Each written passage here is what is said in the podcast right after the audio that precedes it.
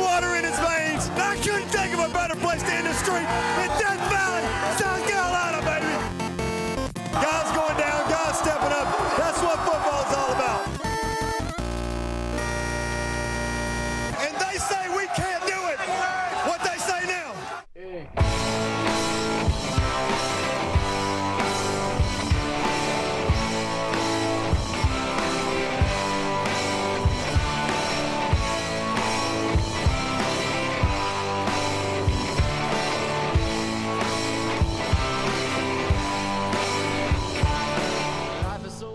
Welcome back to the Clemson Podcast. I'm your host, Nick, joined tonight by three guests from Shaking the Southland. Uh, really excited to have these guys back. You, They were here for our season preview, sort of did a two part um, walk through the schedule together. So, um, well, welcome, guys. Um, I'm joined tonight by John. John does the tweets and the odd post over at Shaking the Southland. Oh, hey, that's Alex. me. What's up, John? Um, Alex is here with us too as well. Alex does the defensive preview slash hate articles and also some of the film recaps. What's up, Alex? Howdy, y'all. And we are also joined by Matt. Uh, Matt does our also known as DBBM. Matt does our second quarter recap and offensive preview. Uh, all of that stuff over at Shaking the Southland. Uh, Matt, how are you doing? Uh, pretty good, eh? So uh, tonight, guys, we're going to go through a bit of the first half recap of the season, talk a little bit looking forward into what what remains on our schedule the rest of the way, um, and go around college football. We just had basically what looks like the first blood week um, of the year, so a lot of a lot of fun stuff there. But uh, maybe let's just dive right into Clemson. Um, we come into the NC State game off the bye, uh, rated number two in S and P plus. Um, I don't really know from an expectation standpoint where we thought we'd be at this point, but uh, I can say it's it's been a, a bit more of an emotional roller coaster start than I think what what we would expect for a team coming in at six and zero. Um, where are you where are you guys feeling right now about about this team and how the season's progressed? Maybe I'll start with John. Uh, well, I am perennially nervous because I feel like every single year the general talk around um, our team is that we are the 2014 Florida State team reincarnate.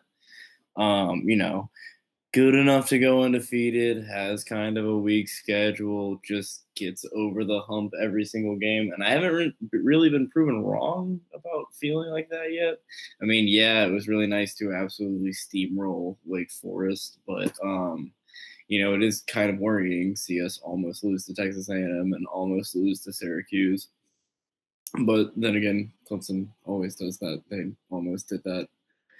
Or they did do it last year, and they almost did it the year before, and they won the national title in one of those. So what can I really say, honestly?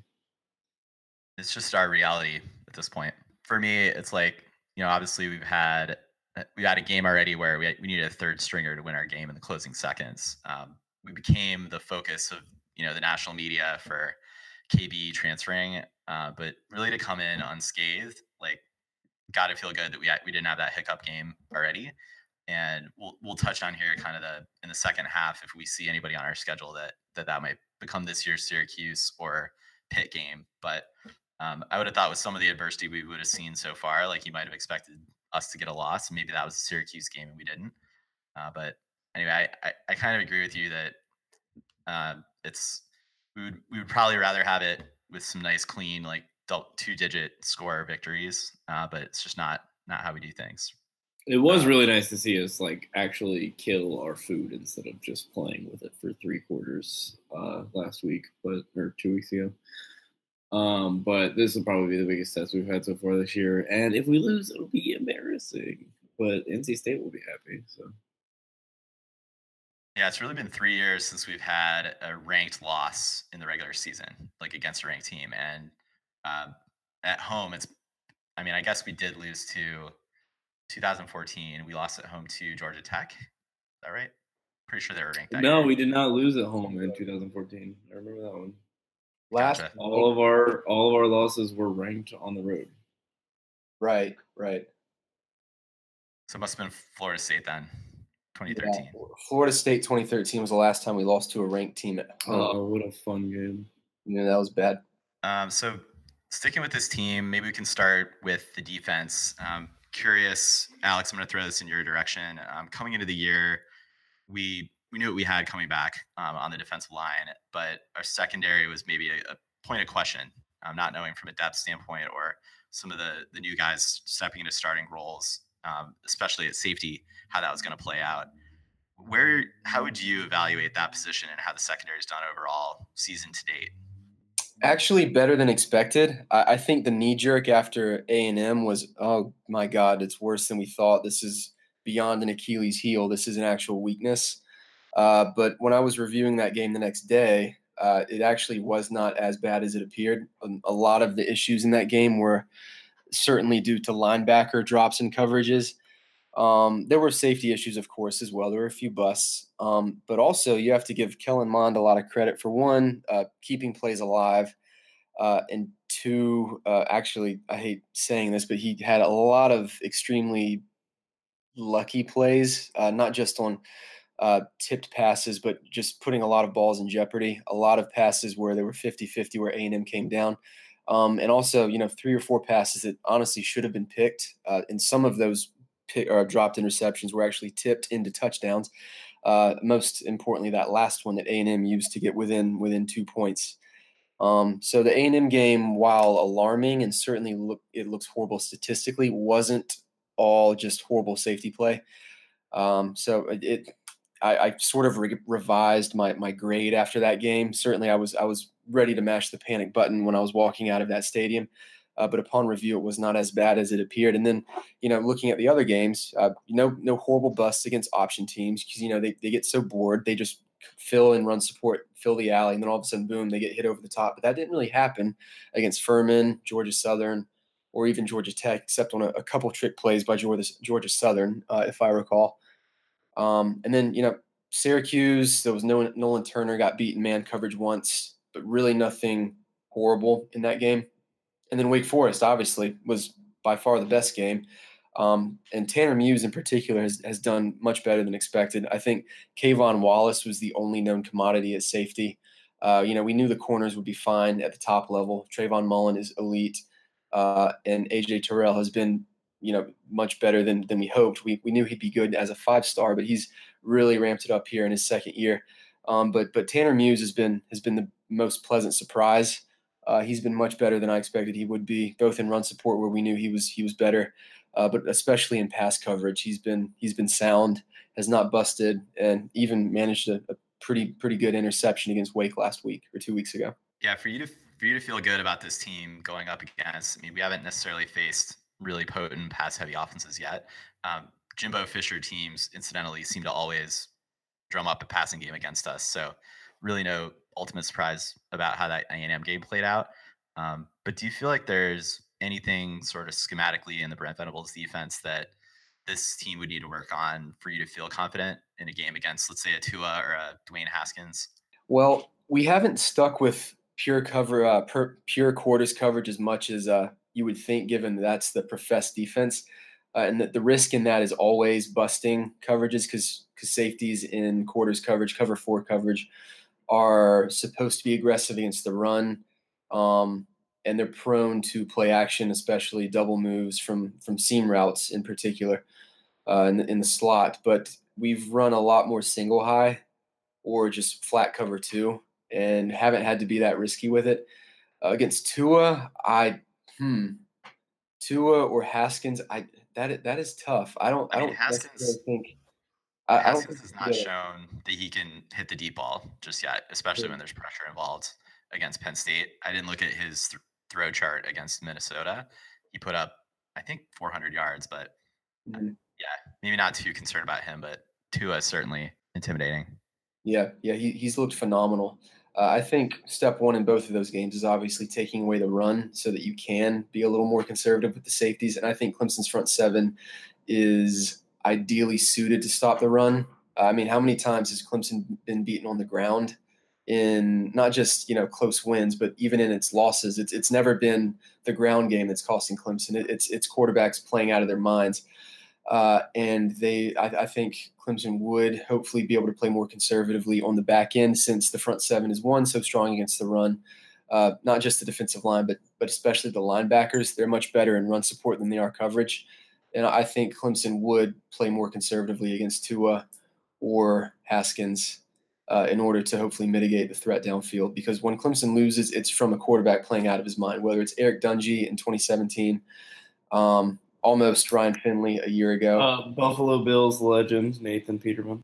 Yes, Nathan Peterman against uh, against Pittsburgh. He went what five touchdowns? Five touchdowns. Yeah, five So a lot of those were just like the shovel pass. Like that was a glorified look. His the numbers count. Like the numbers count. It's like it, uh, I mean to bring up the 2012 Orange Bowl. Like we gave up a bunch of passing numbers, but it was the jet sweep. It was. You know, it still counts, but a lot of that was just a glorified run. This is why I still claim that De- Deshaun with a torn ACL was an amazing passer, even though two of those were like 80 yard like pop passes. Scott. to Yeah. Yeah, I think you're right. And when we look ahead at potential opponents, certainly down the stretch from Clemson, um, it's it is the Ryan Finleys that give you pause. Uh, NC State, we'll we'll touch on that game coming up here, but they're not going to beat you in the trenches certainly, or with their run game. Um, but outside of that, really don't see too much on the regular season schedule to challenge this, even this secondary. And you hope that there's enough in the front seven to create pressure and kind of contain um, mitigate. I I'm hoping their their slant pass game uh, to keep this keep this in hand offensively. Um, anything else, I guess, from the defensive side that maybe has stuck out to you guys as a pleasant surprise so far? It sounds like the secondary maybe exceeded what our expectations were. Um, any other development? I mean, curious to get your guys' take on Isaiah Simmons so far too. Simmons has been phenomenal as a linebacker at the same position. He's done very well filling the alley. Um, he had a few hiccups earlier in the season, but he's gotten much better in recent games. He did particularly well against Greg Dortch, uh, Wake Forest uh, superstar slot receiver. You don't find many headliners in the slot. Um, all due respect to Hunter Renfrow, of course, but uh, it, it's not often you find an opposing team's best player lining up in the slot position. And Isaiah Simmons all but shut him down. I think Greg Dortch's best plays were, regrettably, when Jay, uh, Jalen Williams was in, uh, the backup Sam linebacker. Um, so I've, I've really, as much as Simmons seemed to struggle in flat coverage in particular early in the season, uh, when he was manned up or even playing flat coverage against against against Greg Dortch uh, at Wake Forest, he, he did very well. Uh, we know what he brings physically. Uh, he can do everything he's asked physically. It's a matter of him playing his assignments properly. And over the past two games, he has extremely well. Uh, so I, I'm really, I've got zero complaints. You know, I, I was ready to to freak out after A and M and even a little bit against Syracuse, but I've I've got very few complaints with the secondary. It, it's not so much they've exceeded expectations as much as not been the weakness we feared they could be. Um, I still think there's improvement to be made. Uh, of course, um, cornerback has been has been solid. I'd like to see Mark Fields make a few more interceptions instead of dropping them. Um, but n- no complaints at safety really, other than other than um, you know K'Von dropping a few picks to keep A and M in it. But it, it's been it's been a, a better than expected secondary. Certainly, I will concede that. I mean, I've just been happy with the defensive line. We talked about it for so long, and it's you know just as good as we were hoping it was going to be.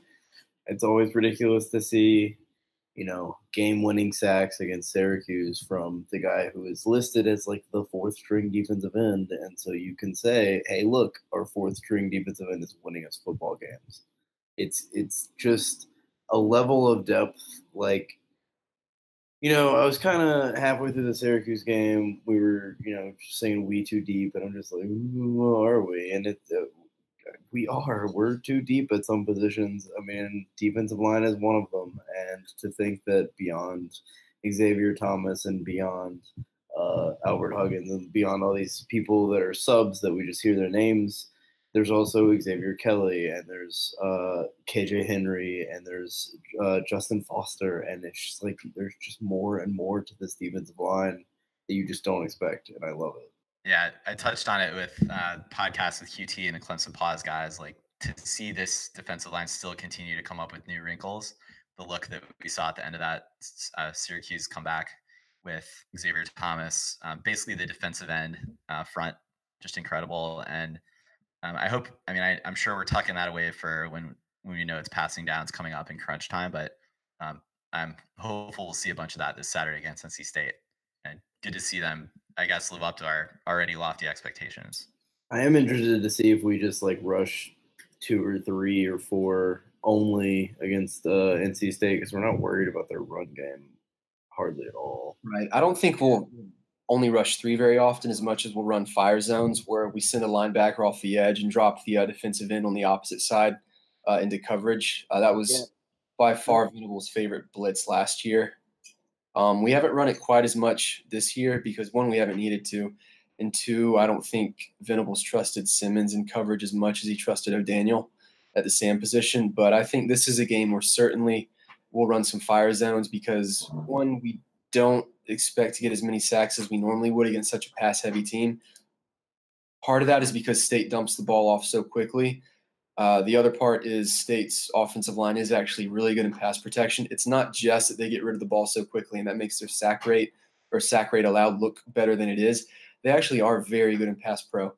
Um, combine that with them getting rid of the ball within two seconds, I don't think we're expecting to get Finley that often. Uh, so I think dropping into throwing lanes will be a bit more important. Uh, getting your hands up, trying to tip the pass, more important than actually just you know straight rushing. So I think uh, the fire zones will be more conducive than you know five six man rushes or conventional four man rushes because we want to confuse the line, make them wonder where the pressure is coming from, but still hold up in the back end, especially underneath, since State is going to attack intermediate and outside more than they will anywhere else. They aren't going to hit you deep very often unless it's a, fade outside. They aren't going to hit you over the middle very often unless it's, unless it's an isolated slant or drag route. Uh, they're, they're going to do what they can to try and get the ball quickly into space before the pass rush arrives and uh, try to isolate big receivers outside. That's that's their game plan. They won't get much on the ground. They'll be in third and intermediates, third and longs all day, but that's been where they've survived all year. They're leading the, the country in third down conversion rate because Finley's so good. Um, they haven't had to run the ball much, uh, and it's been a meager gain on the ground whenever they do try it. But that keeps them in third and intermediate at the very at the very worst. And then Finley's good enough to convert with the short stuff outside. I could um, see us lot, uh, leaning a little more heavily on like cover two trap coverages, just because they're going to be throwing it outside and short anyway pretty fast. If you can get one or two of those to break a game, you can get a pick six out of that pretty quickly, just by having a cornerback dropping deep and breaking on anything that's thrown short outside. It's it's really going to be what's there for Finley to take, and if considering their their line seems to be strong in protection maybe they won't need to re- revert as much to maybe they can let plays develop and if you know if they play the holding game that we saw a&m play we'll see how heavy on the whistle the refs are. Um, that's kind of one thing we can look at too but um, i think if we're if we're seeing like eight nine ten seconds tick off the off the play clock or off the game clock that's when our secondary can be challenged. Uh, but i think yeah it's your your point i don't know i haven't seen any stats looking at like um, the drop offs or you know how how quickly he's his release time is, that sort of thing um, in there. But that's also where some of the linebacker play. I think um, Kendall Joseph being able to have the bye week to rest and recover is going to be really important for what he's able to deliver in uh, that that mid range kind of um, pass protection too. Or I'm sorry, pass coverage. Outside of what you guys are kind of expecting against NC State, um, really for this defense, what it's shaped up to be for the season, I, I kind of want to look forward a bit in terms of offenses that we're likely to face down the stretch in the playoff, and um, that is a carousel right now of who who might make it in. At, let's assume Clemson's kind of in the, the two three zone there. We'll probably play the the third seed if we're second. Um, any offenses out there that particularly scare you guys? Not Alabama. yeah, it's That's definitely Alabama. Alabama is the only one. Ohio State, uh, Haskins a lot is a lot better than I thought he would be.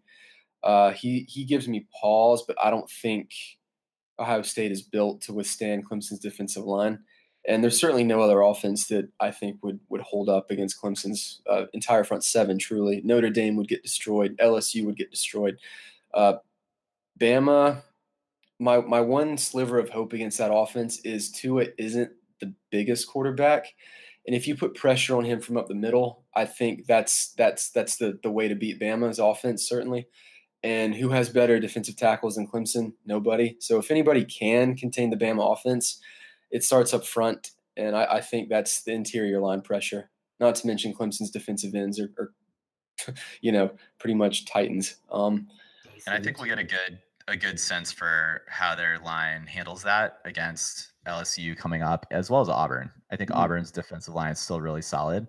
Their offense is a complete mess right now, right. Uh, but those two tests are going to be really revealing. I don't think we've learned really anything about Alabama facing any strong defenses thus far. Yeah, that's a good point. I think everyone's already penciled Bama in just because they look so unstoppable, but they really haven't been tested yet. Uh, A and M is great at run defense, but Tua still lit them up. Uh, LSU is going to be an interesting game. I don't think LSU can move the ball on Alabama, although Bama has shown a much weaker defense, especially a run defense, than we're accustomed to seeing this year. Um, but I still think Bama will be able to sell out against the run and smother LSU because they're pretty much a one trick pony right now. If they can run the ball, they look great. We saw that against Georgia. They established the run and just took it to them. Bama won't let them do that. And I don't think Joe Burrow can can carry LSU against Alabama himself. So I don't think LSU is going to materialize as a playoff team. I think it's it's going to be Alabama Clemson, presumably, if, if Clemson beats State, because make no mistake, make no mistake, if, if Clemson loses this weekend, they won't even win the division. So it's uh that that's that's, that's scary. Yeah, but who needs to win the division to get? Uh, I don't see another loss on State schedule. Honestly, I really don't. Yeah, the only fallback is oh they're NC State. They'll always lose. They'll lose somewhere. Look at the schedule. They I need to lose twice for us to win the division. yeah, they need to lose twice. I don't see it happening. I really don't. I'd yeah, be I, so much more afraid of Ohio State's offense if the defense wasn't coached by Greg Schiano. Mm, yeah. Like there's no overcoming that. Just they're a Big 12 team in the Big 10. Yeah, I, I really come I, I can't get away from the fact that I I like Clemson's chances comfortably against everyone except Alabama. And I think everyone. some of our questions through this previous weekend was like, what are we going to get out of Georgia? What do they look like? Has Jake Fromm taken a step forward? And LSU game planned him perfectly. They took away his short, easy throws, his drop offs, his dump offs, and he couldn't hit those downfield. And he did have some receiver drops and some of that that that was untimely. But um, I, we have not seen that development from him, and they lost playmakers on offense too. But anyway, I don't know that we'll we'll ha- we'll have to see what Georgia puts together the rest of the way if they're even in the conversation. Um, if they even are at, at a one loss at one loss coming into that SEC title game. Well, if they win out, they're in because then they have won the division and won the conference, beating Alabama to do so. Um, so they still control their own destiny. But if they have another loss, they're out for sure. All and really, all the all the LSU loss did was remove the notion that two SEC teams could get in. That's not the case anymore. The only the only chance would have been an undefeated matchup in the SEC title game, and then the loser sneaks in at the four spot. But that's not going to happen now. Um, because let's say you know it's still Georgia versus Alabama. Bama's undefeated. Georgia's one loss. Let's say Bama wins. Georgia's got two losses and, and isn't a conference champ. They won't get in. The, all, all the Georgia LSU game gave us was was it removed the notion, removed the uh, possibility that two SEC teams get in. That won't happen now, which is fine with me. I'm all about that. Yeah, it, it kind of sits fine with me that Clemson's got to be undefeated. I mean, if you if you're not going to beat NC State, and that is you're you got to get up for this game. It's a ranked matchup. It's for the division de facto. You know, we need to prove it against this team. Otherwise, why are we talking about trying to get in the playoff? Yeah, I, I think Clemson could sneak in with a loss elsewhere. It's just that loss can't beat NC State because if you lose to NC State, you will not win the division. The only way Clemson could get in with one loss is if they're still the ACC champ. And that won't happen if that loss is against NC State or obviously in the conference title game because really the state's not going to lose another game after this. If they do, it'll be one slip up, but they will not lose two more games. Looking at the schedule, like I don't have it in front of me right now, but it is cake. They will not lose two more games after Clemson. So this this is effectively the, the division title game right here. It really is. Yeah, Happy I homecoming. Mean, go ahead, John. No, I mean that was most of it. It was just happy homecoming, honestly. Um, it feels like we never get uh, an easy, simple game for a homecoming game, but that's just ACC scheduling, I guess. I mean, I think maybe outside of that, and maybe not getting the night game this week, which wasn't directly an ACC decision, I feel like by and large we had a pretty good hand, pretty good hand dealt to us this season, especially by way of schedule, especially the timing of the bye week, avoiding all the pandemonium last week. Alex is in Greensboro if we want to do something about it, though. That is true. I'm in Greensboro for work right now. I'm in the very city. It's an awful city, by the way. There's no redeeming quality in this You like Watergate, John Swofford's phone. Yes, I, I am here for work, but I could very easily uh, posit myself before the ACC League office, uh, form a one-man picket line, make a sign that says "No more day, give Clemson a night kickoff," which I know they will then decide to make all of Clemson's road games night kickoffs. Um, I don't know what it is. I, I I think it was 2011 where every single home game was a day game and every single away game was a night game. Yeah, that was 11. And I, I think what it is, whenever the the big name team travels, ESPN wants to put that game at night just to create a big game atmosphere at a place you don't normally see it. Whereas when the when the big name team is at home, they just stick that in the daytime because it's like, oh, they're used to big games. I don't know if that's true or not, but that's certainly been how it's felt. That's been my impression. Um, and Yeah, I, I think it's criminal. I think it's criminal, honestly. Clemson didn't get a night game for this. It's it's the last undefeated matchup in Power Five of the season. It's effectively the division title game. Uh, if if if the uh, ESPN has a vested interest in the ACC like like they do because they're about to launch a, a league network, you would think they would want to pump this game instead of going to Purdue versus Ohio State or going to Washington State for whoever the whoever the hell they play. I don't even know. Like I don't care about college game day. I got over that in high school. It was fun in 2006 against Georgia Tech. It was fun in 2008 in that opener against Bama. I guess that game went poorly, but still, I went to game day for both of those. Sure, whatever. But I haven't been since because I don't really care about it. It's it's not something I enjoy. It's not something I care for. But it should have been here. It should have been, yes. But I'm I'm more salty about the lack of night games, honestly, because if there's one game in the country that should have been the eight o'clock, 7:30, 7 o'clock, whatever, whatever exact time slot that should have been the marquee matchup this weekend, it was this game. But ESPN play themselves. the silver lining is we got the best broadcast crew. Sean McDonough has been the best broadcaster ESPN has had uh, for the last like two decades.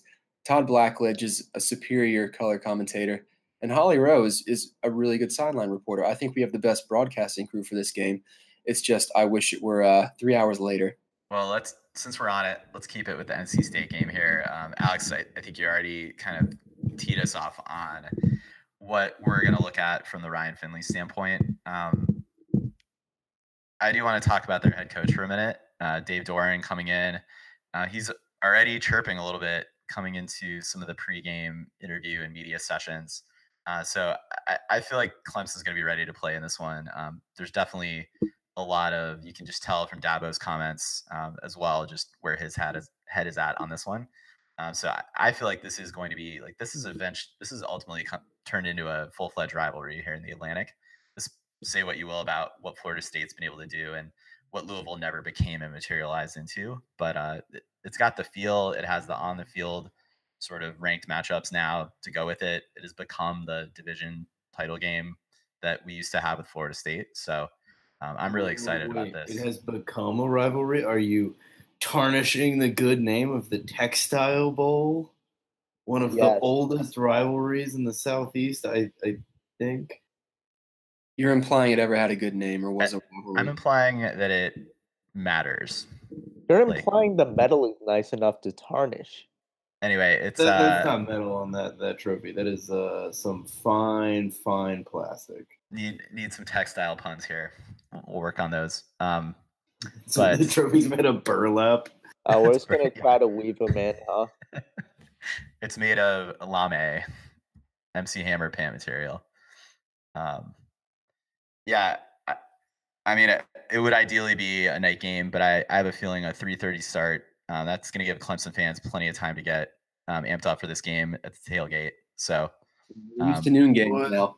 Especially with this this night nice weather we're having. Uh, now I say that it's I, I, assume it's just gonna rain, um, but you know all I expected when that cold front came through after Hurricane Michael that it was gonna be right back up to eighty degrees, but it seems like it's gonna chill like with seventy being the the high for a few months. I mean, in terms of what we know about otherwise uh, NC State's offense, it kind of strikes me that it is the Finley show. Uh, really, no running game to speak of. Nyheim Hines is gone this year. Uh, they had Matt Dayes the year before him. Really, no one's been able to step up into that role, and uh, their their O line seems to be more pass oriented. You know what they like to get done. So, um, I mean, you, you kind of laid it out earlier, Alex. With third down is really there where they play, but they haven't faced a defense like ours. And I mean, this is one where ideally we're able to build up a lead and force Finley into getting into desperation throws uh, down the stretch and see if he can be rattled. But um, this is also one. I mean, without a running game, it's hard for them to do. But two years ago in the game at Death Valley, that we needed a end a regulation miss and a couple of or a Marcus Edmond interception to win. Um, that seemed to me like much much more of a ball control game from NC State and them controlling the time possession and the clock and keeping Deshaun Watson on the sideline. Without a running game here, I don't know that I see that outcome, but it strikes me that they're going to want to have some type of, you know, use the clock to their advantage, some type of edge from that standpoint if they want to compete. Right, I agree. State is very methodical, but they don't do it on the ground. They they definitely take their time between plays. They have a very slow pace, uh, but they move the ball underneath and outside with Finley's particularly strong anticipation and accuracy. Um, they've managed to avoid third and very longs, but they're in third downs a lot because they do not have a reliable run game. Uh, and you know, if you throw one complete one incompletion on a on a in a three down series, and all of a sudden, boom, let's say you ran the ball for two yards, throw an incompletion, then boom, it's third and eight or third and six, third and seven, somewhere in that range. But they've been able to convert, you know, 60% of those, which is remarkable. Um, so, you know, you made a point about ball control two years ago. Yes, uh, State was definitely much more balanced in 2016, especially, and last year as well. Um, but in 2016, yeah, they, they definitely moved the ball almost at will uh, on the ground, as crazy as that sounds. Um, you know, Matt Dayes, I think, had nearly 100 yards, four, maybe four and a half yards of carry, which doesn't sound like a lot. But the fact that State was able to lean on the run game all day and not have to abandon it is not something we're used to. And especially on that potential game winning drive, I think they just fed Dayes the whole way. And he got them in position to kick that field goal before, you know, we uh, we lucked out. Um, not to think I that's not to think I'm suggesting State should have been in that position anyway, because Clemson had you know three or four three turnovers in State territory, two of which were inside the ten yard line, and then a pick six. So Clemson should have put that game away easily, but then when you consider the fact they didn't and let hang, let State hang around, State should have won at the end. Um, but State is not that way anymore. They they have they do not have a reliable ground game. They're going to move the ball methodically through the air, uh, but I think Clemson's uh, much more uh, suited to to stop that this year than they were a year ago, where they didn't have any cornerbacks and just had to give cushion and hope to hold up outside. The thing that's insane with how efficient they are on passing downs to me is like they don't run the ball then at all. Like they have like they run the ball a little bit less than average on standard downs and it falls off a cliff on passing downs. Like to their offensive line and Finley's credit, everyone knows exactly what they're going to do and they execute it as well as any team in the country.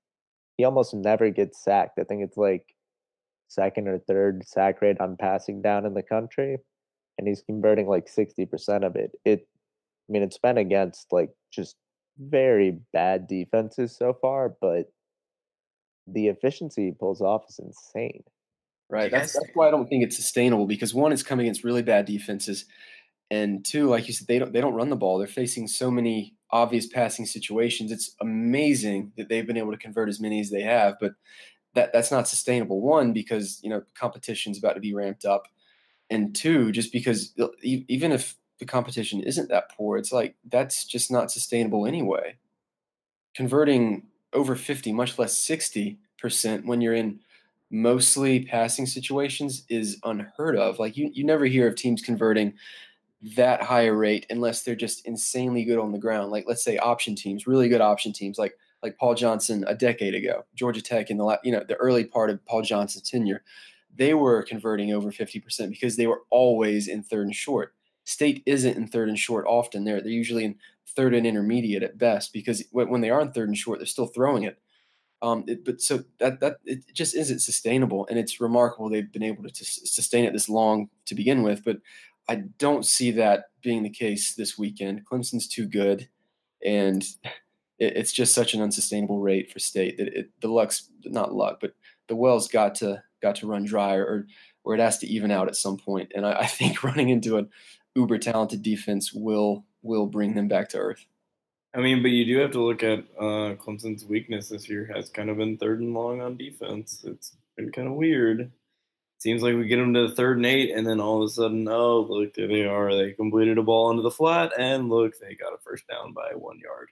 And That's like Eric over and over again. And we're in the, the 50s or 60s on third and long situations. I mean, we're good in third and medium and third and short, but I mean, third and long is just a big drop off, and it's is that a Kellen Mond's fault? Is that a uh, Eric Dungey's fault, or is that just this defense has a problem with third and long? I think it's mostly Kellen Mond. That was a bit of an outlier. Uh, Syracuse was not good on third down. I forget the exact statistics, but they converted far less far less than 50%. Uh, I forget the exact number, but it was it was a pretty good third down defensive percentage for Clemson that day.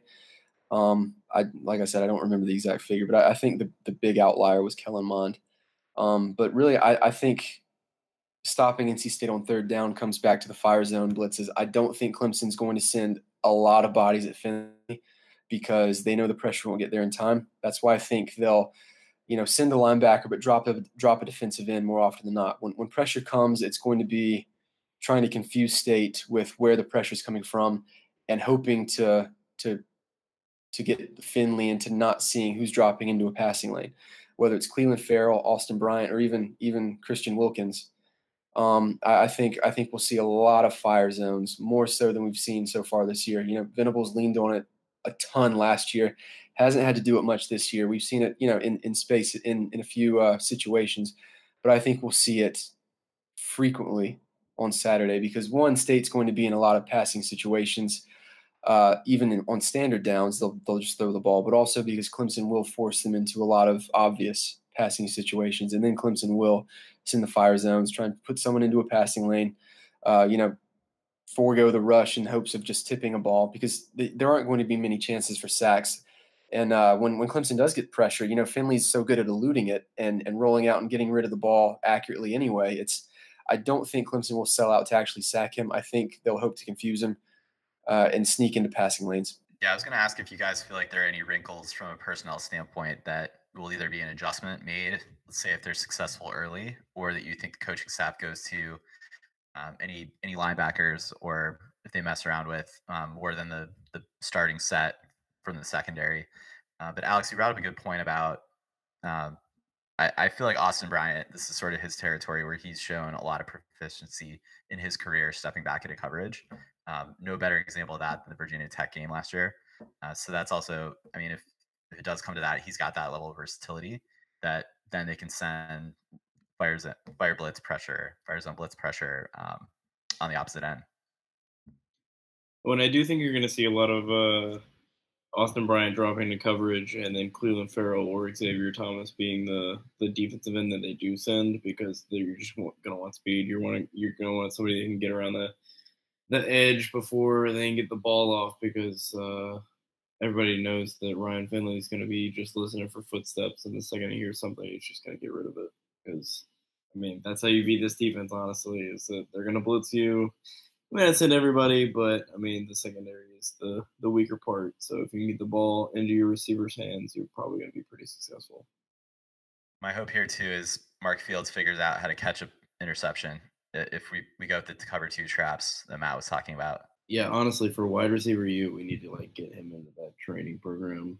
Uh, something about like the the five minute catching the football for dummies video would be nice, but I this might not be a great game for Mark Fields just because they don't start a receiver shorter than six two, and the backups are all like six feet on the short. Like he's not gonna have a fair height matchup.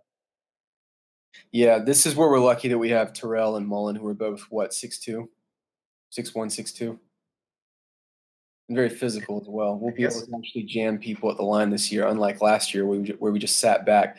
Like I saw somewhere today or yesterday where State West State fans said, "Well, we didn't run the ball on Clemson last year, and we still played very well offensively." And my counter to that is, well, yeah, like State knew they didn't really need to run the ball. They tried to just to keep Clemson honest, but Clemson couldn't play aggressive coverage outside because they didn't have any cornerbacks. State saw that and said, okay, we can just throw slants all day and move the ball whenever we want. We'll try a handoff. Oh, it didn't go anywhere. Oh, well, back to throwing. This year, State is going to run, give up on the run game pretty early, and Clemson's going to do everything they can to actually take away the slants and quick outs that State feasted on last year because you know Clemson has the bodies at corner to do it this year. So I, I really think the only uh, option state are state's going to have to move the ball consistently is with a lot of back shoulder throws, a lot of quick fades to their taller receivers. But again, I, I don't think that's sustainable because that takes perfect execution both on the throw and on the receiver. And Clemson's going to be looking for those. And with Clemson's bigger corners, I think it, it's not as poor matchup as many are suggesting everyone's saying, oh, State has these big physical receivers. They throw the ball so well. Yeah, Finley still may get 300 yards, but that's because they won't rush for 100. It's going to be nothing but Finley. And if your only chance at moving the ball is running a lot of fades and quick outs, like that, that's going to run dry. Clemson's going to adjust, and they won't have a run game to keep it honest. if if Clemson's sitting on the on you know jamming the, the slants as, as well or as well as I hope they do, considering that's what State did so well last year, I I don't see State moving the ball nearly as well as people expect. You know, national media who don't pay super close attention expect. Um, why don't we flip it to the other side of the ball, guys? I think that um, really the strength of this team or the surprise of this team coming in is that Clemson's offense is ranked in the advanced stats at number 10 um, on the season. That after having a little bit of turmoil at the quarterback position, um, having an entire game played sorry, an entire half played by a third string um, quarterback, albeit one that was very capable and did a great job. But um, offense is looking like you know still a work in progress. It's still evolving what their identity is. But I think we saw in the Wake Forest game, coaching staff commit to the run and the results that follow from that. Granted, that was against the defense that lacked its own identity and its own defensive coordinator leadership. But um, offense is coming around, and I don't know that NC State's defense is going to be one to challenge them too much here, um, outside of any potentially shenanigans, dirty plays they want to dial up. Any thoughts so far as you guys have been um, kind of examining the NC State defense that we need to know about? Well, I have finished my weekly preview of the opponent's defense. I wrote a lot not just about the NC State defense, of course. I kind of uh, went off on Dave Doeren and a few other things to generate some uh, some hype. Sometimes get carried away, as most of you know. I definitely got carried away this week, uh, but I was impressed with State's defensive line. They run a lot of stunts. Um, they run mostly man coverage, man cover one, man cover two. So that brings a lot of linebacker blitzes off of green dogs, which is when, uh, let's say, a linebacker's manned up on a running back and that running back stays in the pass protect, then the linebacker blitzes because his man isn't going out for a route. Uh, so they'll generate a lot of pressure off of stunts and delayed green dog blitzes. Um, but there's a huge weakness in the secondary. Uh, they run a, an actual 4-2-5 nickel, not a hybrid 4-3. And that nickel back is a true freshman, 5 foot 10, 180 pound. And that's what he's listed at. So that means he's actually shorter and lighter, uh, who is being asked to play a flex position, and uh, you're not going to be able to stop the run with just a front six, especially against this Clemson running attack. Uh, so, because of that, State has brought their safeties down extremely shallow, which has left them very vulnerable to play action. Uh, they're never going to slide their nickel back in, like uh, like Clemson will do with their with their Sam linebacker. They are going to bring at least one safety down, sometimes both down, before they will slide the nickel in. And very often, their nickel has been the deepest defender on the field before the snap. Uh, and on play action, it's been brutal. He's given up quite a few deep posts for touchdowns this year, um, not even against particularly good teams, just because against. he's getting no safety help. Right. And uh, when, State, when State does go cover one with a deep safety, even that safety is too shallow to actually play cover one properly.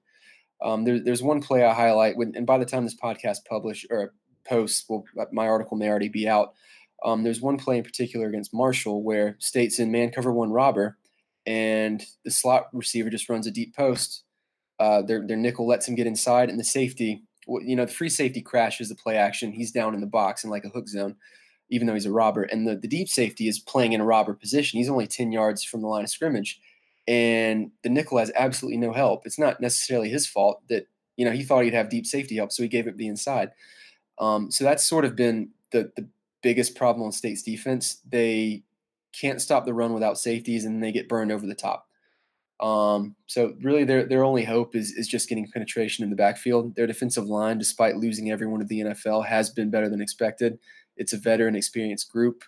Um, they don't generate a lot of pressure um, without stunts. They don't have a lot of sacks, but they're a pretty active unit, and I don't think Clemson's going to be able to run it well on them early. But that's because Clemson only runs inside zones early because you know they don't they don't run power until they have to. They just you know try to feel the other defense out before they were like, oh, okay, we should probably impose our will now. I guess we'll run some power and counter. Oh, what do you know? We just scored four touchdowns running the same play. So I, I think it'll be a bit of a struggle early, um, but hopefully Clemson will hit some passes early against shallow safeties before they can really start. Uh, before we see Elliott actually try to run the ball properly. I don't know. The the way you, you described our, our offense there did make me think that our offense is kind of like a uh, it's kind of like Tony Elliott and Jeff Scott are somebody that doesn't really know how to drive a stick shift, but they they have this really fast stick shift car, and they keep not quite getting the gear, and then every once in a while they get the gear, and like, oh, this is great, and we're scoring like forty points. Yeah, I, I think they just want to feel the other team out and see what the defense is doing and adjust to that instead of just taking it to them and making them adjust.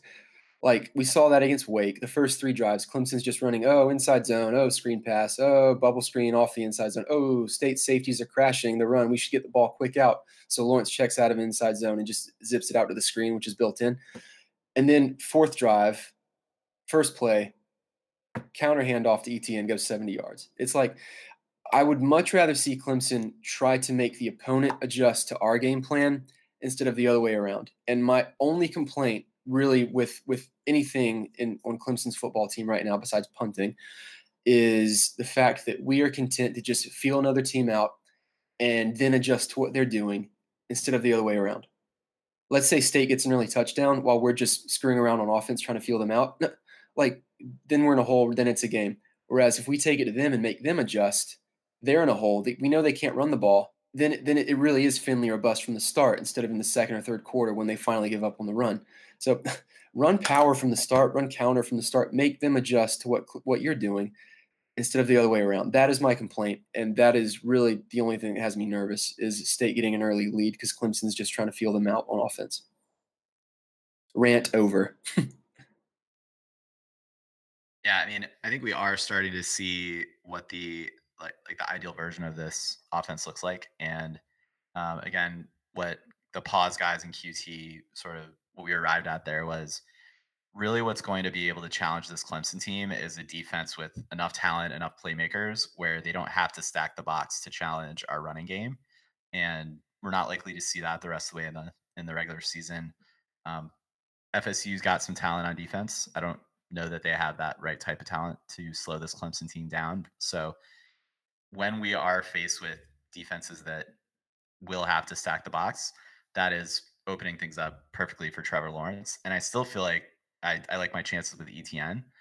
So really hoping to see NC State's got a better defense than Wake Forest does. Uh, what do, what do the coaches decide to do? What sort of identity are they going to bring to this one? Do they do that from the start, or is it again a little bit more of a feel out?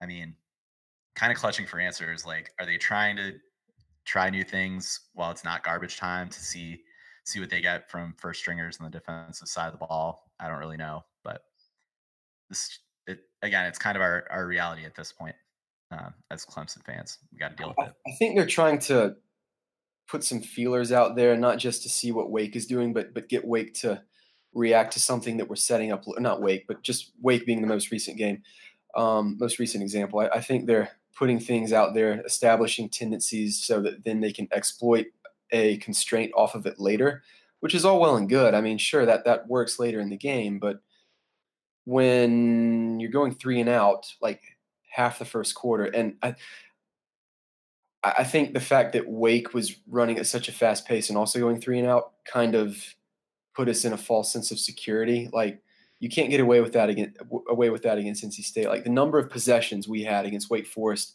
sort of made it seem better than it was, but the, the fact of the matter is Clemson is really just kind of screwed around on its scripted plays to start every single game this year. Now there have been a couple of unfortunate turnovers, like some fumbles. I think Lawrence fumbled um, in two different games on on meshes, or oh wait, no, it was the mesh against Syracuse, and then where the ball just slipped out of his hand on the release against against Wake. So yeah, there was some some bad luck there, but uh, Clemson's not actually trying to run its proper run game until like the third or fourth drive of the game. That that's a problem in my eyes. I, I would much rather see Clemson try and make the defense adjust instead of putting things out there to exploit later. No, you've got to get out, out on a big lead on state as soon as possible. Put them out of their comfort zone. Make Finley have to bring them back from the start. That you've got to do that against state. You can get away with it against Wake. You can't against state. I definitely want to see some eight yard runs on first down in the first quarter. Yeah, if we see those, we're feeling pretty good about life. Just Anything to, to keep us out of passing downs because if the offensive line has one Achilles heel, it's that neither of our guard spots can pick up a stunt or a blitz to save their life. Like at left guard, it's mostly just because he's massive at 320 pounds. It's just not going to happen. At right guard, I honestly don't know if they have any idea what's going on on certain passes. Like they're missing like just handing off on stunts. They're missing when linebackers come around. Like either the right guards in, it's just. And I mean, I know that we rotate guys. I know that this is part of developing depth. But with Anchrum at right tackle, you're basically getting what you expect out of a right tackle. Hyatt's had some weird mistakes. Like he's underperforming for what we talk of him as, like this sort of just automatic lock first round tackle. I don't know if he's that anymore. And at center, you have a redshirt senior. You have to like he's just steady. That's all you can really ask for there. But if we can stay out of like obvious passing situations, we can play to our strengths a lot more. Right. They will want to put us in, in third and long whenever they possibly can. They they run a, a, a dime package, a three two six dime, where they put the entire front essentially entirely the, the, front six in, in, in effect on the line, and then they'll drop people back uh, usually in cover two. Um, but they're going to try and send pressure up the middle. If, if there's a way to stop Clemson's offense right now, it's uh, send every single pass read, pass key known to mankind in the hopes that they throw the ball instead of give it to the ETN, and then send pressure up the middle on stunts. That is how you stop Clemson. You get them into a pass, get them into a pass check, and then send pressure up the middle. And if Clemson's adjusting to what State does instead of the other way around, like we've seen Clemson do early in each and every game, I, I think State's going to come out strong just because Clemson is going to let them dictate it up front. Based on what we've seen this year, I think Clemson will let State dictate the game uh, from an offensive play calling perspective. And I hate saying that because I have plenty of faith in, in this staff. I mean, we know they're not dumb, we know they're smart. But I think just letting I, I think feeling out the defense is very, very self defeating from the start. Um, words cannot describe how thankful I am that Dexter Lawrence does not play for NC State. Oh my God, I know. Huh. Uh, where, you, what what's the likelihood? I don't know if you guys read some of Dave Doeren's comments about they need to put Trevor Lawrence on his back, make him feel feel some pressure, feel some pain. Um, how high has he set the bounty for a Trevor Lawrence injury. You know, I wouldn't care about those comments at all if they'd come from any other coach, but given the fact it's Dave Doeren and his history of appreciating injuring other players, I do take issue with it. But that's because I'm extremely biased biased against Dave Doeren. I will admit that. There is not a coach I dislike more on this earth than Dave Doeren. Is that fair? Probably not. First person to injure Trevor Lawrence gets two Microsoft Zooms. hmm. Maybe he'll uh, give away towels. I was gonna make it. I mean, it's got to be textile related, right? Yes, towels are made out of cotton after all, aren't they? Yeah. I are they? I don't know. This uh I go to an ag school and I don't know this. I feel bad are they all polyester now? What I don't even know what it is. Maybe, yeah, I don't know. I was I was a business cotton business college graduate, so I don't know. All my towels are made from liberal tears. Um, Matt, I, I think very solid uh, recap of what to expect from the O line. I know that they have been shuffling, as you said. Is there a particular quintet set of set of guys that you think um, down the stretch we'll want to see in the obvious passing downs that you you have a high degree of trust in? Maybe focus on that right side. Honestly, no. I don't trust anyone at right guard yet. It's not a physical issue. It's just they've messed up too many mental things. And that's not some of that's on Stewart, but you can turn right around and you can say the exact same thing of Pollard, and it's less excusable with Pollard because he's been there more often. But no, there's not I mean, honestly, I would I'm getting to the point where I might trust Cervenka more at right guard, but we just haven't seen him there yet. That's more just because he's yet to make like a big mistake there. But no, every right guard's I mean, they might get there. They all have time to, but there's not five solid linemen up and down. Cervenka did have that really bad false start on the fourth and one. True. Fourth and Yeah, two. it was Yeah, fourth and one, but that, that gave us Chase Brice's moment. So Yeah, but still, by design. Nah, was that like was in bad. the second level, and mm-hmm. Cervenka played very well as a run blocker in that game. He really did. He had a very good game aside from that that one false start, which is easy to pick out. He really had a, a good game. So I'll give him a pass. Yeah, so I mean, it, just in terms of lofty goals for this team this season, um, really good. We have six more games to try to figure out um, sort of the right right combination of guys and get additional reps and snaps in there, um, so they can build up continuity and communication along the line. And hopefully, that doesn't become an Achilles heel in any of these games coming up that could put the season in jeopardy. Um, but I would say, yeah, this is. I mean, Alex, you talked about the play calling potentially being a, a weak link of this team outside of punting. I think that's one that when we talk about aspirations or the ceiling of this team, that the O line um, in passing situations is definitely uh, one of the potential weak links. Yeah, and my issue with the play calling isn't that I think it's bad. I I just think it's it's it's self defeating. You know, if if you need to stay out of these passing situations, one because you have a freshman quarterback, two because your line isn't great in pass pro, and three because it's just not conducive to offensive success anyway. Why are you starting out with inside zones and then bubble screens and and all sorts of short stuff, which just put you behind the chains from the start? like the inside zone is a staple, of course, but it, it's it's not where Clemson's strength is. And if the defense, like Wake was doing early, is is checking, is forcing you to check out of the inside zone handoff into a quick bubble screen when you know that play just isn't working, I don't want to say give up on it because it's part of the offense and it's a constraint off off of a staple play. It's it's it's a constraint off of the inside zone, but run some power from the start. Run what works. Run the power and the counter. That's where you. That's where the explosive run plays come from, and not not even just explosive, but deadly efficient. Like eight or nine yards pretty much every time. Travis Etienne is averaging over nine yards a carry, and that's coming from power handoffs. It's coming from counter runs. It's not coming from inside zones. I, that that that's my complaint, and I, I hate complaining. I'm not a negative person. I hate throwing negativity where it isn't necessarily warranted. And Yeah. you can say it's a nitpick. It's a gripe. Just say, "Oh, I don't like the play calling early. I don't like these scripted plays." But I know there's a purpose. I know it's to set things up later. But against better teams, you can't get away with with screwing around for the first two or three drives of the game. Yeah, one hundred percent. Um, I guess you know other aspects of this team we haven't really touched on yet is how the wide receivers have emerged and where I- I, fully expect um, to continue to see Justyn Ross and Tee Higgins be a huge part of this offense and Trevor Lawrence to continue to develop. NC State, let me just ask you guys, like, do you think this is a game where TL can continue to develop his deep passing um, capability and connection with with the two uh, young stars?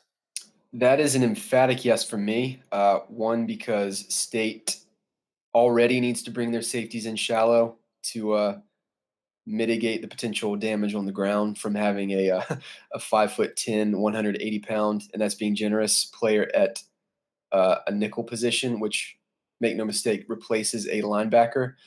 Uh, and also the secondary hasn't been good outside of that. Even if, even when the safeties are deep in cover two, they they play man coverage, which Clemson doesn't face very often. It's rare that we see a lot of man coverage Uh, and and the way they play cover one, uh, so shallow, it's effectively cover zero, and that's why you've seen them beat so many times deep over the middle.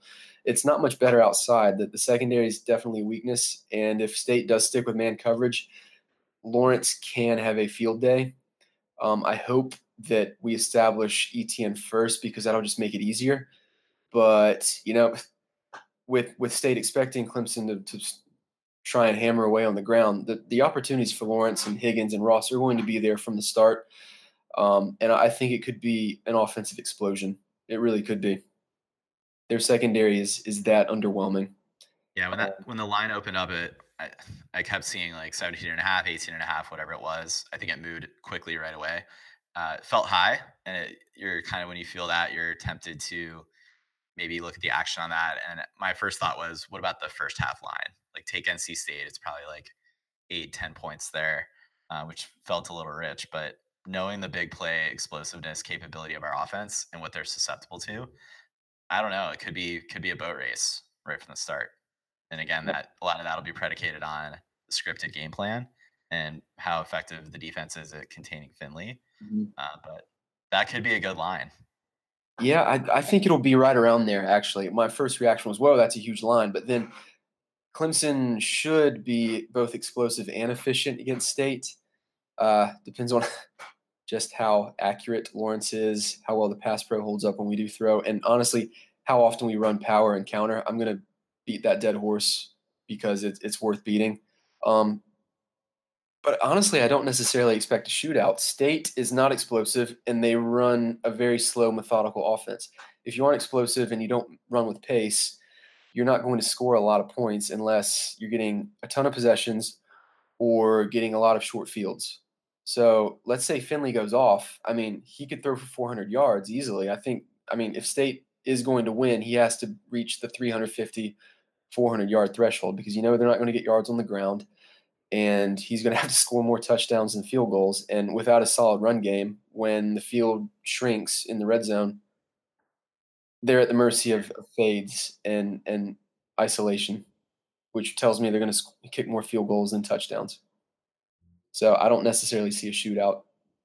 I really don't. I think Clemson will win by honestly about where the line is, probably 18 to 20 points is is my general ballpark. Or they'll just lose because that would be a very Clemson move. I mean, it does worry me. Um, I haven't really seen this offense when you are in a passing situation with Trevor Lawrence. Um, like, yeah, they bring him in Texas A&M. He throws one pass and they immediately score. But um, sorry. Um, but he hasn't really been in you know a fourth quarter. You know, we need some passing yardage here, all this kind of stuff. He's never really been in one of those situations. I mean, the closest we have on that is Wake Forest, and we were up 60 points by the time the fourth quarter rolled around.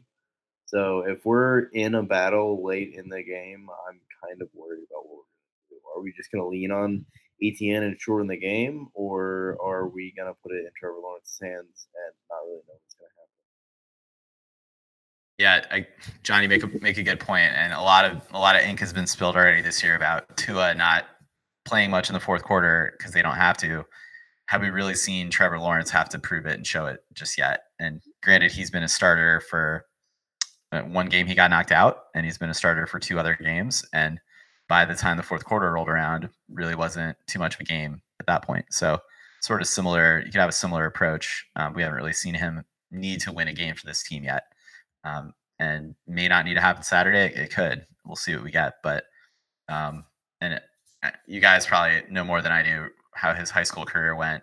Um, was he in a lot of positions to, you know, have to kind of lead his team back from a deficit, that kind of thing? But, I mean, at some point he's going to need to. So uh, in a way, I'd almost rather have him be challenged now than you know in Miami or Dallas later on. Um, I guess like to think think about where this team is stands moving. I, I think we all feel pretty good about um, what we know what we're going to get against the NC State team down the stretch. Areas of this team you guys would like to see develop before we're pre- playoff ready, a championship contending team. Um, is there anything that we can do in the special teams game to improve? Uh, you're not going to stop the Ray Guy effect of an opposing punter what they're able to do to flip the field on us. Our starting field position or our field position advantage is definitely one of the weaker spots of this team from an advanced stats standpoint.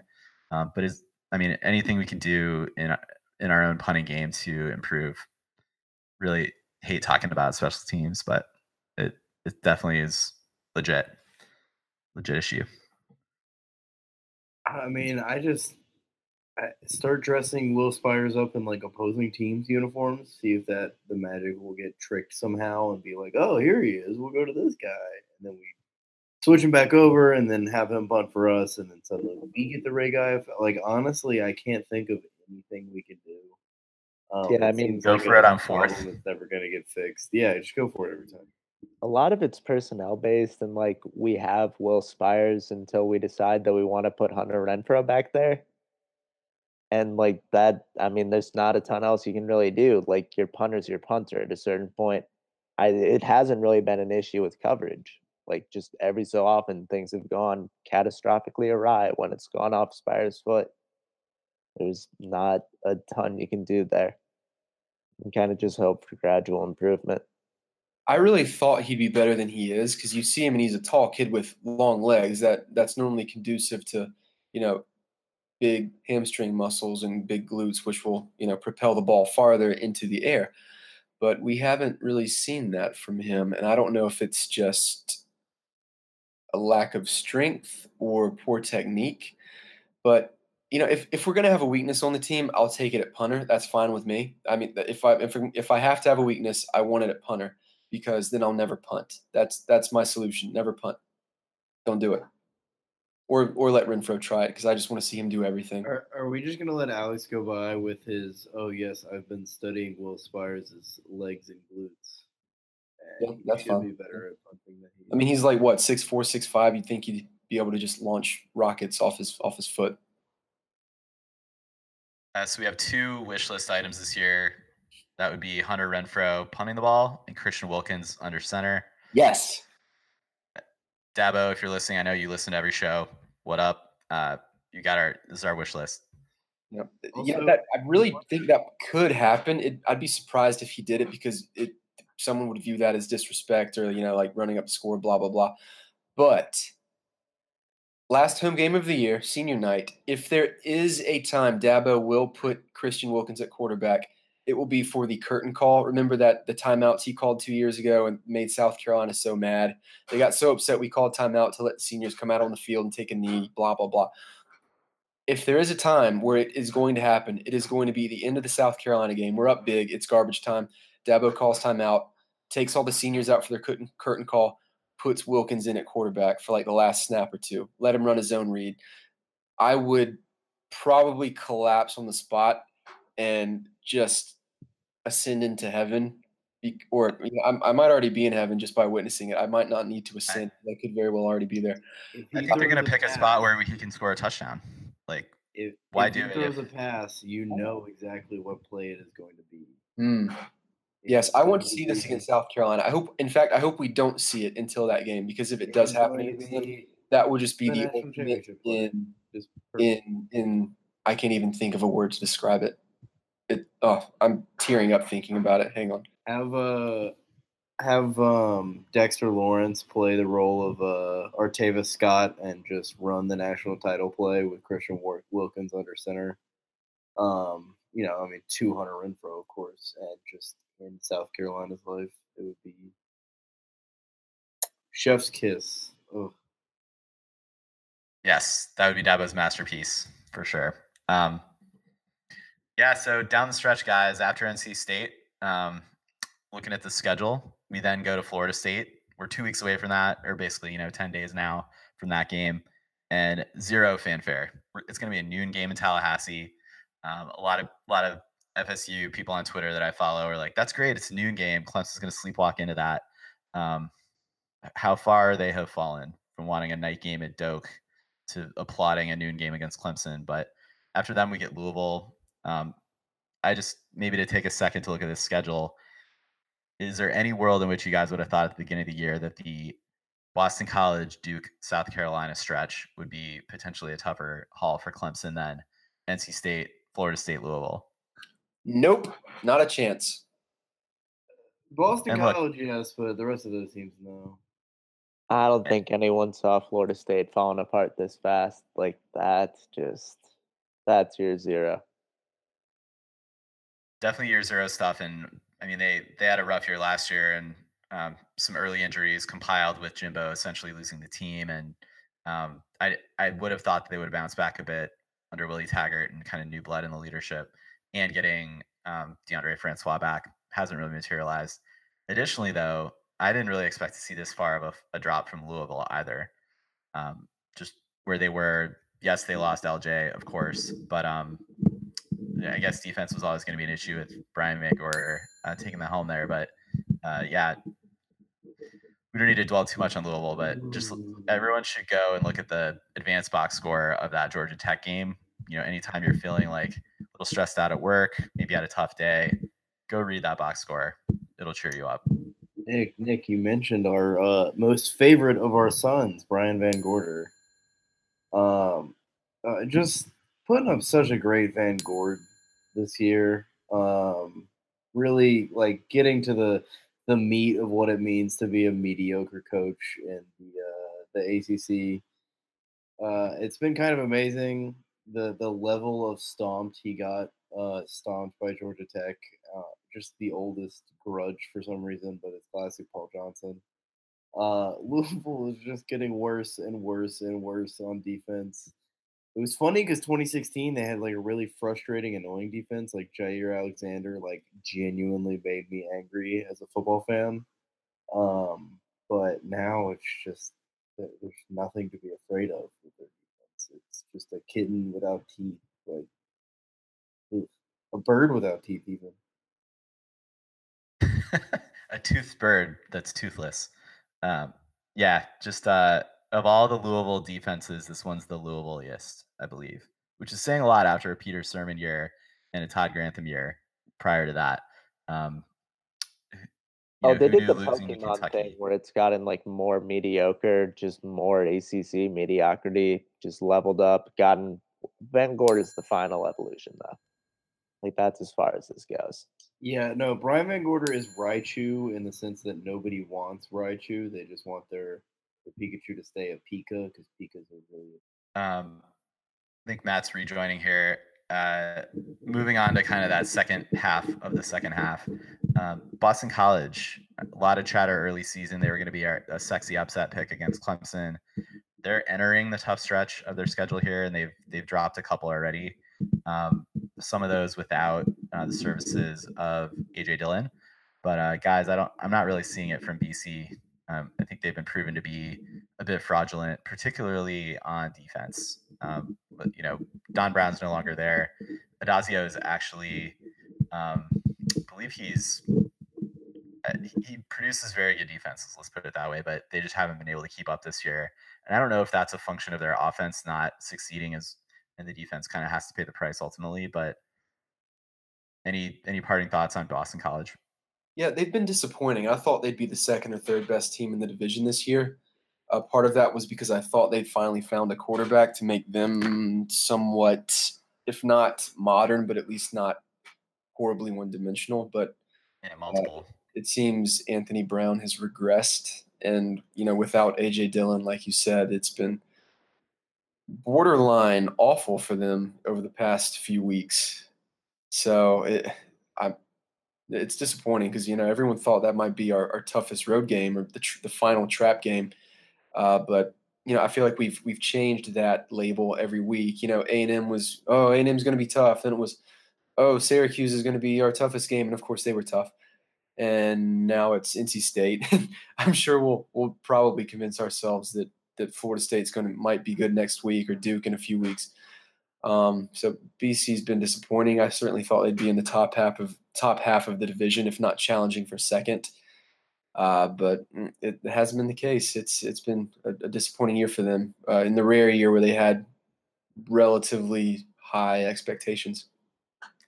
Yeah, keep us moving here. I mean, I think in the remaining games, get past NC State, and then I think it's just a matter of uh, both health and continuing to develop some of the areas we've talked about.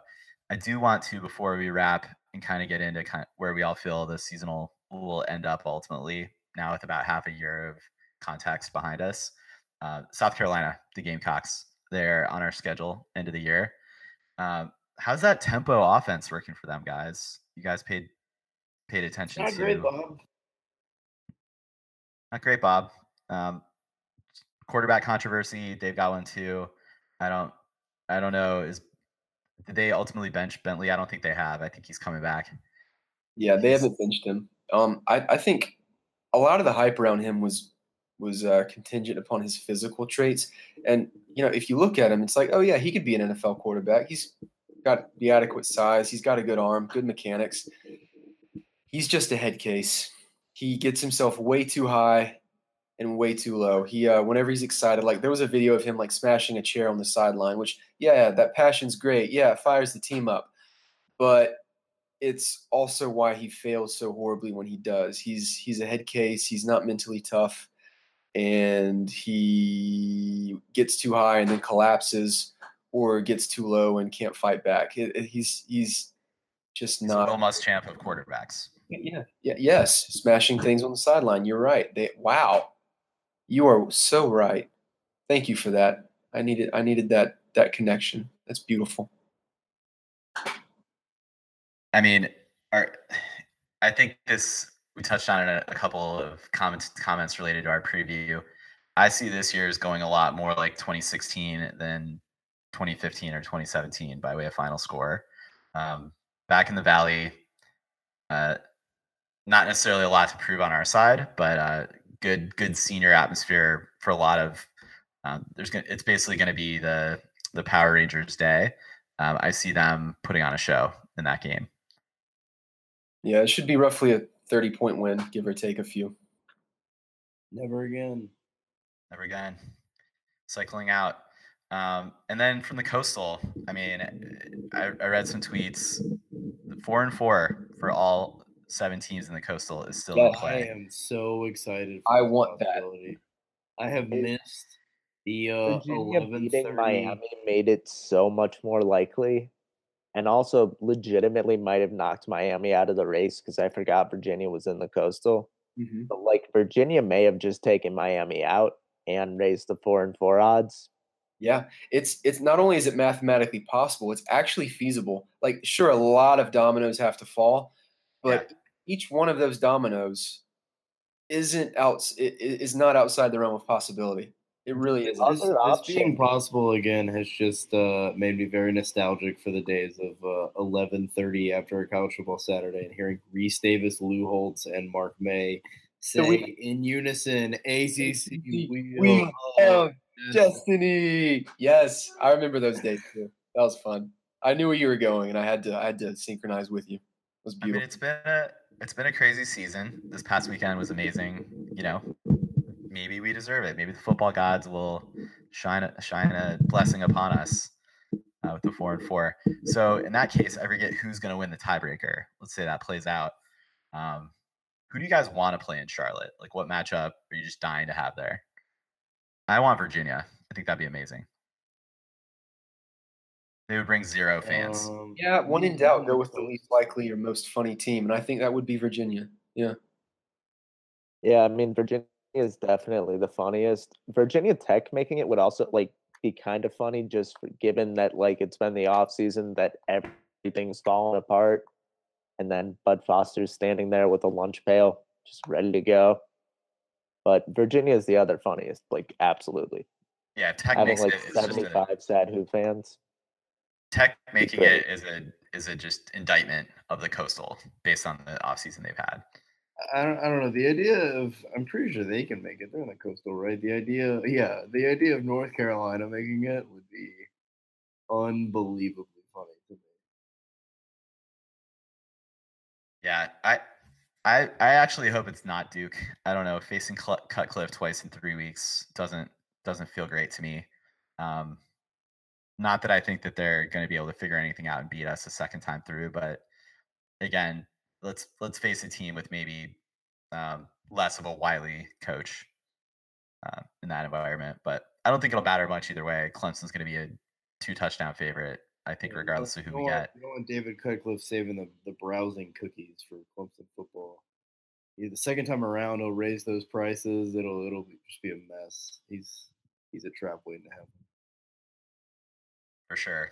Um, so I guess maybe to wrap up our show, uh, we touched on during the season preview, looking at the schedule, all of our feeling about Clemson's national championship likelihood. Has anything changed for you guys? I mean, do we still feel like this is a this is basically the it's going to be Alabama four and uh, Alabama v Clemson 4.0? Um, I, I think we're on a collision course for that, but curious if you guys feel otherwise. And um, do you think we have what it takes to take it all? Um, I'm feeling a little bit more down in the dumps and sure that Alabama's going to win it. Um, I'm usually about here at this point in the season, but uh, Nick Saban's deciding to be a curmudgeon, we'll just have the best offense, then has been absolutely terrifying. I've never seen an offense with this just ruthlessness. They're they're so quick to to go 12 for 14 passing on you for 400 yards and then put in the backup and then you realize that if you take that passing game away, they still have probably one of the best run games in the entire country. There's just nothing fun about facing Alabama's offense. It's all just a, a machine that's better oiled than your machine. Yeah, it's not fair they have a good offense this year. That makes them, uh, God, it, formidable. But the silver lining is they are not nearly as strong on defense as we're accustomed to. Uh, imagining this offense with literally any Alabama defense from the past decade would easily be by far the best team ever, ever. But the defense isn't what it what it normally is under Saban. It's an entirely new secondary, which yeah, that's Saban's strength, but they've had a bit of growing pains, and they haven't been surprisingly, as this is to even say, they haven't been as strong against the run as normal either. Um, so yeah, I do think Bama is the clear number one. I think Clemson's also the clear number two, and is the only team with a shot against Alabama, thanks mainly to that defensive line. Um, because if there's one way, in theory, because we haven't seen it yet, if there is one way in theory to uh, slow down Bama's offense, it's to get pressure up the middle on Tua, and Clemson has the tackles to one control the run game. We saw that in the Sugar Bowl last year. Clemson Clemson held Bama's run game in check uh, for the most part. Uh, they didn't even have 300 yards uh, total, so that's that's encouraging. Um, now that was Jalen Hurts playing quarterback, of course, but uh, I, I, don't think any other team could slow down Bama. Um, and Clemson has the run game and hopefully the balance with a presumably more matured Lawrence over the next two months to hopefully keep Bama's defense uh, a little bit off balance. But uh, as long as Clemson beats NC State, I think we are up for a Clemson versus Bama, Part Four. Um, assuming they don't meet in the semifinals, I think it will it'll be for another another national title. But again, don't beat NC State this weekend, and you aren't even you aren't even in the ACC title game. So, step one is winning against the Wolfpack. If this is Clemson Bama four, who is Alabama going to murder so uh, we can fight Alabama in Russia? Oklahoma. Oklahoma. They've only lost to Texas in like a Red River rivalry, whatever you want to call that, besides shootout. But like that game, people are willing to write off. Oklahoma's totally going to backdoor it if the Pac 12 isn't getting anyone in. Pac 12 isn't getting in. Exactly. So someone's got to fill in from either Big 12 or Big I, 10. Notre Dame, for... Notre Dame will take that spot. I don't. I don't think they'll lose another game, and they are it's not that I don't think they're good. I just think they're such they will get destroyed by any other team in the playoff. I think Michigan would destroy them if they played again right now.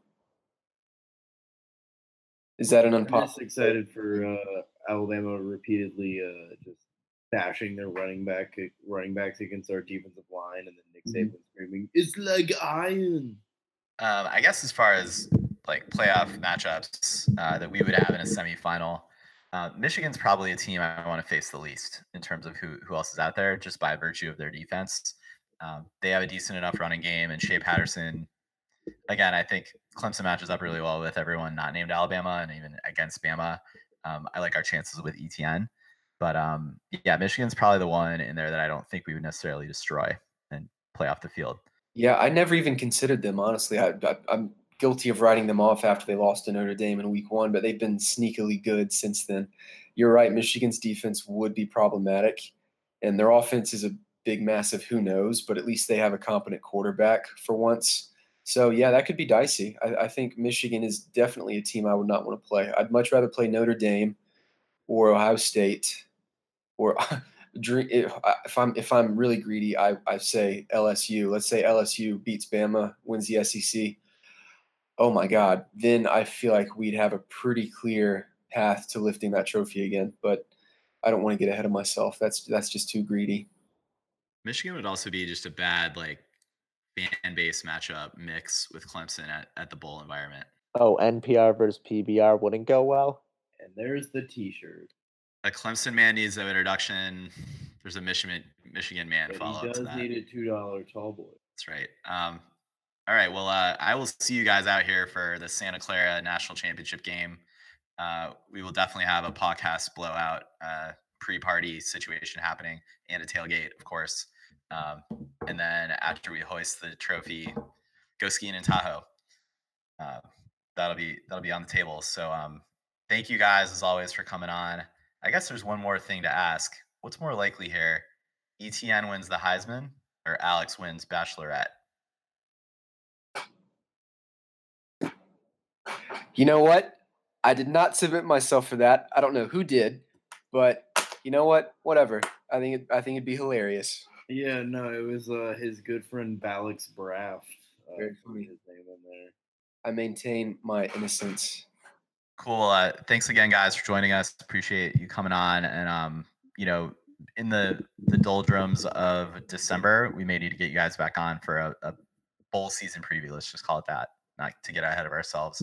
Um, but yeah, thanks again for coming on, guys. Um, you want to plug your Twitter handles real quick and any articles you have coming up? I'll go first. Uh, I am at Juan Fabulous. Uh, it's a very creative name where I took my name, put it in Spanish, and added the word fabulous. Um, I tweet really boring content from there. Every once in a while, you'll get a cat update. Uh, and then I'm also at ST Southland, which is uh, the big money maker, even uh, I make a fixed amount. Um, but it is, uh, you know, growing. I I like to think I have a specific voice there, but uh, just keep following me, and you'll probably get me or yelled at by. Uh, I have one more kind of question there, John. While we're on it, any fan bases that have struck you this year as particularly catty or annoying more than normal thus far? Some of the comments Um, mentions. Not to not to call out the uh, the the choir I love so much, but man, some of the Clemson fans have been quite annoying. Uh, y'all y'all need to relax. It, it's gonna be okay. We may not be perfect. It's gonna be okay. It's not the end of the world if we if we do poorly here or there. Yeah, uh, Clemson fans are notorious, notoriously awful online. There's such a huge discrepancy between our reputation as game day hosts, which is phenomenal, versus our reputation online, which I blame TigerNet for because they just sort of incite the masses. They incite the worst parts of our fan base with their TMZ headline clickbait bullshit. Um, so we're awful online. I will admit that we really are. Yeah, no. Um, I will never forget the day that I said Dabo is not the greatest X's and O's coach and got uh, Mm. just about dragged out of town on a rail. you know but uh, my twitter handle is not alex craft i call it hiding in plain sight um, but my mom knows my account anyway so i guess it's irrelevant but that, that's the closest i'll get to a pseudonym at not alex craft Uh, mine's DBBM52. Uh, there is some Aflac bull- trivia question: What does DBBM stand for? dude, Bra Bro Man, which was Oh, what no, my they co- were supposed to answer. i knew that I yeah knew- yeah. There was an answer to that actually, but no, it's just a random collection of uh, consonants I chose. Big fan of things that are totally impossible to pronounce. Excellent. Well, uh, check these guys out online. Um, such a great crew. Thank you guys for coming on. Um, awesome show, and um, appreciate that. Uh, everyone, check out Shaking the Southland. Amazing content this year. I think uh, the site's really stepped up its roster of writing talent. Uh, good balance of comedy, good balance of in-depth film review and opponent previews. Little bit of hate sprinkled in there. Um, so yeah, great stuff over at Shaking the Southland. Appreciate that. And um, for our listeners, be sure you're subscribed up to the Clemson podcast. Uh, we are on Twitter at, at Clemson Podcast. We're also on Facebook. Our host Ben posts over there very often. So appreciate you engaging with us there. Be sure you're subscribed. We've got a lot of good content coming at you the rest of the season here. Uh, gonna think about a few more interview guests to bring on. Uh, we re- really like all the feedback you guys have been giving us too. So uh, keep that coming. And with that, let's wrap it there. As always, go Tigers.